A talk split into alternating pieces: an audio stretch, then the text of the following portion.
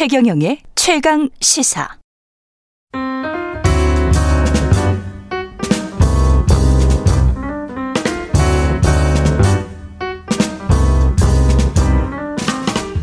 네, 더 나은 미래를 위해서 오늘의 정책을 고민합니다. 김기식의 정책 이야기 식센스 김기식 더 미래연구소 소장 나와 계십니다. 안녕하십니까? 예, 안녕하세요. 예, 방금 전에 우리 서영민 기자가 삼성 웰스토리 내용 잘 전달해 드렸는데 네.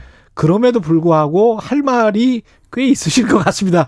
김 소장님이 네. 삼성 관련해서 삼성 웰스토리 건은 뭐 네. 급식업체 건을 가지고 뭐 이렇게 과징금을 세게 음. 매겼냐 하는데 거꾸로 말씀드리면 동의 의결 그러니까 자백할 테니까 죄 인정할 테니까 좀 동의 의결 해달라고 네. 했는데도 불구하고 최대 규모의 과징금을 매기고 고발한 것 자체가 공정위가 이 사안이 단순히 일감 몰아주기 수준을 넘어서고 있다. 아까 서 네. 기자도 얘기했던 것처럼 이재용 부회장으로의 경영권 승계의 일환으로 이게 음. 악용되었다라고 하는 판단을 했기 때문에 동의 의제를 거부하고 이건 고발해야 되겠다고 한 음. 거고요.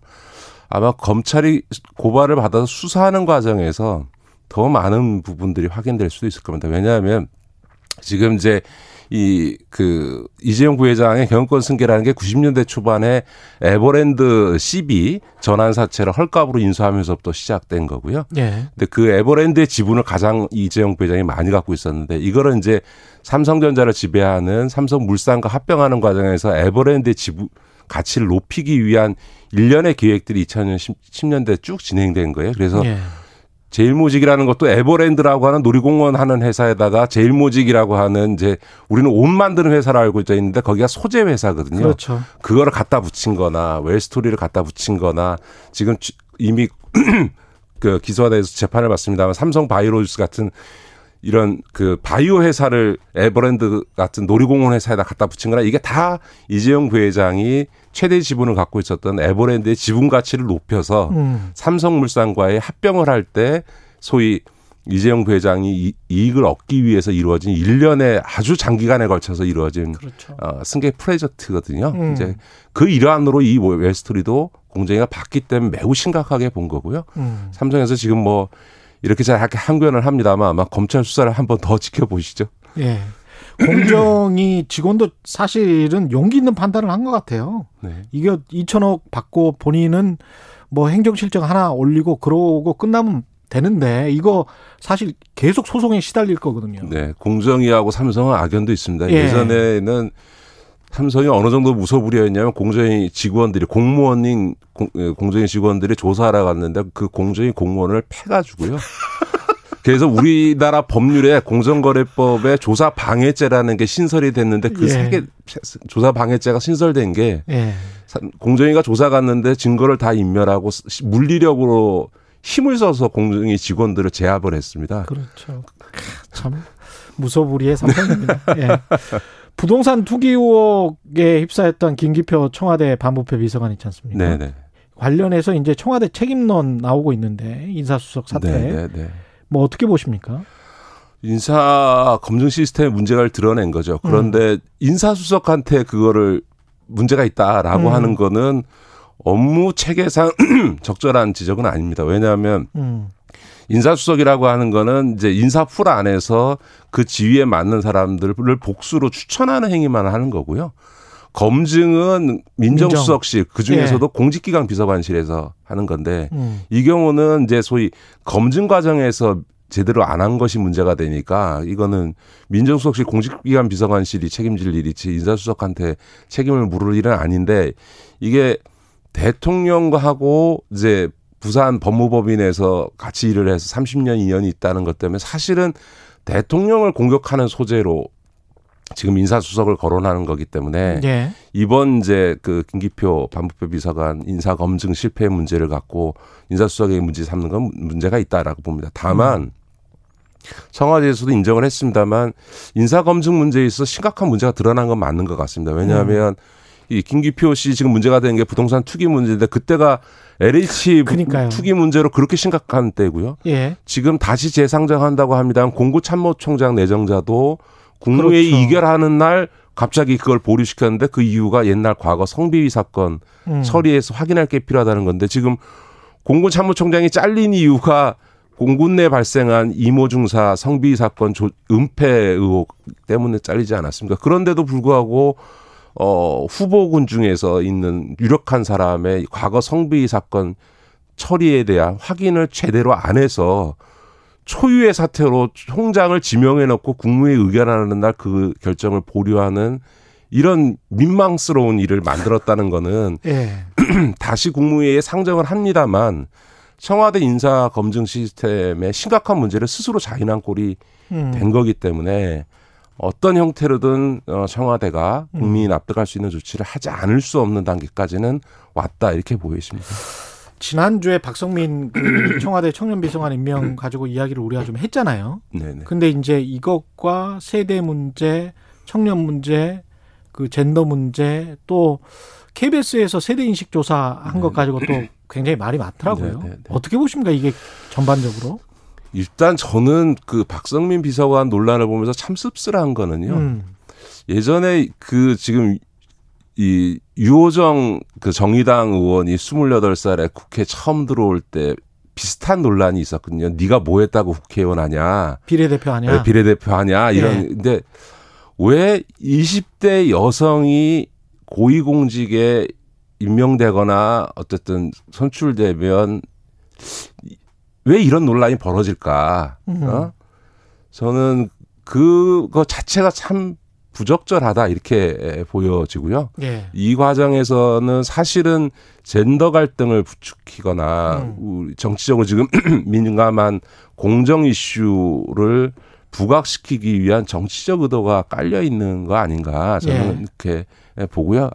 사실은 20대 젊은 여성의 어 이런 고위공직 임명이나 어, 서- 그 국회의원이 되는 걸 논란하는 것 자체가 대한민국이 정치적으로나 문화적으로 오히려 후진국이다라는 걸 세계 만방에 알리는 꼴이어서 저는 음. 적절치 않고요.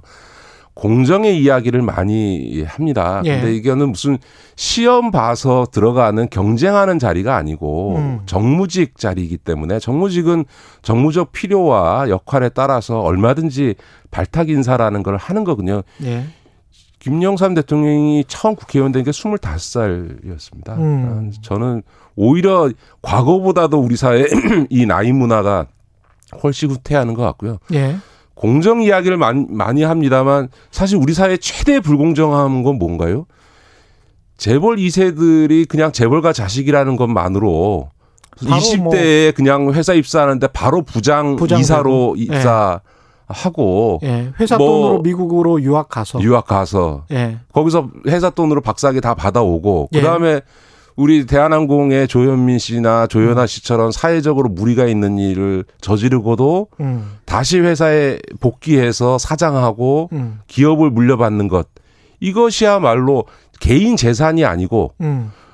주식회사의 다수 주주들의 의사와 무관하게 기업 경영권을 세습하는 이거야말로 지금 20세, 21세기 지구상에 조- 별로 없는 불공정의 상징 아닙니까? 이런 불공정한 문제에 대해서는 별로 그렇게 논란하지 않으면서 심지어 언론, 네. 보수 언론들도 뭐 이재용 사명해내야 된다라는 얘기만 맨날 하고 재벌의 이 세습 구조는 오히려 옹호해 주면서 음. 박성민 비서관 문제를 갖고 공정의 가치를 갖고 음. 논란한다. 이건 매우 부적절한 거죠. 저 멀리 성 층권에 있는 사람하고 재벌은 저 멀리 성층권에 있잖아요. 네, 네. 예. 그리고 이제 박성민 비서관이랄지 이런 사람들은 뭐 고대 지금 재학생이고 네, 네, 비슷한 네. 네. 그런 사람들한테 느끼는 상대적 박탈감 네, 이런 네. 게 이제 더 심한 것 같아요. 네, 네. 예. 어떻게 보면 여러 가지 감정이 섞여 있는 것 같습니다. 이제 취업도 나는 못했는데 쟤는 음.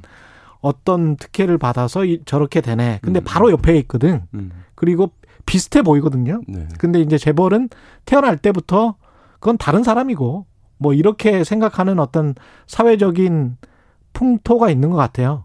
그러면서 이제 재벌 대기업에는 본인은 또 입사를 해, 해야 되는 그런 처지이기 때문에 저는 예. 그 비, 비유도 좀 적절치 않다고 생각해요. 저는 음. 지금 청년 세대의 문제가 많이 논란이 되는데요. 예. 그거에서 이제 젠더 갈등 문제나 세대 간 문제 이런 얘기를 많이 음. 합니다만 지금 청년 세대 문제, 청년 문제 핵심은 저는 음.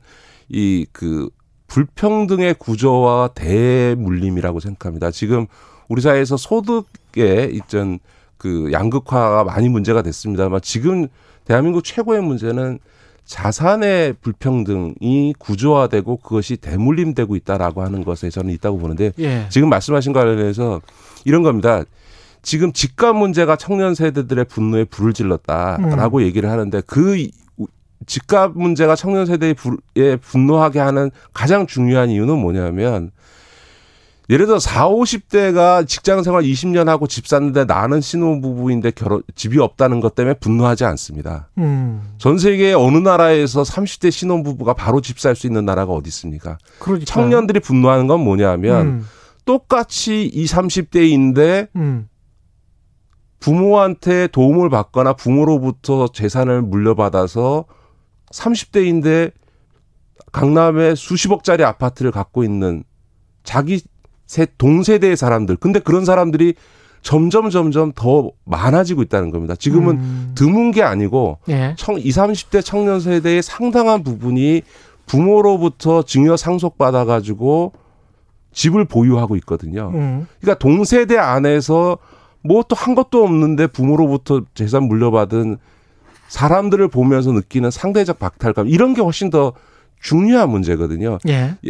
중요한 지표 중에 하나가요. 2008년부터 2016년 사이에 우리나라에서 증여 상속된 재산 규모가 무려 530조입니다. 음. 2016년 기준 우리나라 GDP의 30%가 넘는 재산이 상속됐고요. 작년 2020년에 무려 71조의 재산이 증여 상속됐거든요. 무슨 얘기냐면 산업화 단계에서 이루어졌던 지금 부모 세대들의 자산이 본격적으로 지금 20, 30대에게 이제 상속되기 시작한 거죠. 왜냐하면 그 세대들이 70, 80대면서 이제 그렇죠. 생을 마감할 때가 되니까 우리나라에도 이제 이 자본주의적인 성장의 결과물들이 본격적으로 다음 세대에게 대물림되기 시작한 겁니다. 음. 그러다 보니까 우리 사회의 이런 어떤 계층 간 불평등이라고 하는 게 대를 이어서 세습되는 거죠. 음. 사실은 이게 우리 사회에 있어서 어떤 기회의 공, 공정의 측면에서도 가장 심각한 문제를 낳고 있는 거예요. 출발선이 완전히 달라진 겁니다. 예. 누구는 뼈 빠지게 일해서 정말 버는 거에 반 이상을 저축해도 집을 한 동 살동말동한 사람이 있고 음. 누구는 변변한 직업도 없는데도 부모한테 재산 물려받아서 강남에 수십억 저 집에서 외제차 다- 타고 다니는 동세대 친구를 보면서 느끼는 이 좌절감, 분노 이런 것에 집값이 오르니까 더 내가 앞으로 집을 살 수가 없겠구나 때문에 분노하게 된 거죠. 그런 음. 점에서 보면 저는 청년 문제 핵심은 이 소위 그 소득 자산의 불평등의 대물림 이 음. 문제를 우리 사회가 어떻게 해결할 거냐 거기에 있다고 봅니다. 결국은 자산의 불평등이군요. 자산의 그렇죠. 불평등. 예. 지금은 소득의 불평등보다 자산의 불평등이 훨씬 더 심각한 문제인 거죠. 예. 마지막으로 재난지원금 그 80% 지급하기로 결정한 것 네, 네. 계속 말은 많습니다. 이 관련해서 보편 지급해야 네, 된다라는 네, 네. 주장도 있고 어떻게 보십니까 이건? 저는 근본적으로 지금 재난지원금을 줘야 되는지 자체도 저는 어, 의문이 있고요. 왜냐하면 예. 뭐 아까 정세균 전 총리랑 비슷한 네, 의견이시죠? 예. 경제가 어렵고 소비가 안, 어, 어렵고 뭐 음. 자영업자 얘기를 하는데 지금 경제는 굉장히 좋고요. 소비는 이미 코로나 이전으로 돌아왔고요. 일부 음. 업종 빼놓고는 예. 지금 아마 오- 이번 달부터 이제 방역 조치가 그 완화되기 시작하면서 아마 보복 소비 등을 포함해서 음. 아마 역대로 가장 높은 소비 증가율을 보여줄 거기 때문에 음. 지금 이 시점에 재난지원금을 주는 게 적절하냐. 더군다나 한국은행은 지금 이제 금리를 인상하겠다고 해서 지금 코로나 기간 동안 풀린 유동성을 조이려고 하는데 예. 한쪽에서는 유동성을 조이려고 하는데 한쪽에서는 또 몇십 조를 쏟아붓는 이런 정책의 언밸런스, 부조화 문제 차원에서도 재난지원금이 적절하냐라는 문제도 있고요.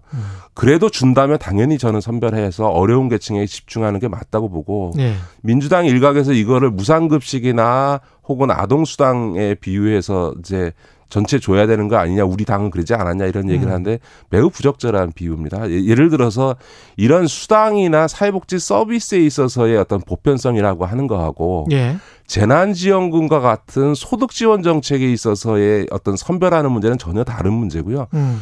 아무리 선진국 복지 선진국인 스웨덴조차도요 이런 소득 지원 프로그램은 되게 선별해서 어려운 계층에게 집중하는 게 일반적입니다. 음. 그런 점에서 이런 소득 지원 정책에 있어서 선별하는 것을 갖고 보편복지의 후퇴다라고 하는 주장은 이른바 보편복지를 주장하는 하- 복지학자들도 하- 그런 소리는 안 하는 거거든요. 예. 그러니까 이제 이 보편 선별 논쟁은 더 이상 하지 않는 게 저는 음. 바람직하다 이렇게 생각합니다. 알겠습니다. 여기까지 하겠습니다. 말씀 감사하고요. 지금까지 김기식 더 미래연구소 소장이었습니다. 고맙습니다. 네, 고맙습니다. KBS 일라디오 최경영의 최강 시사 듣고 계신 지금 시각은 8시 45분입니다.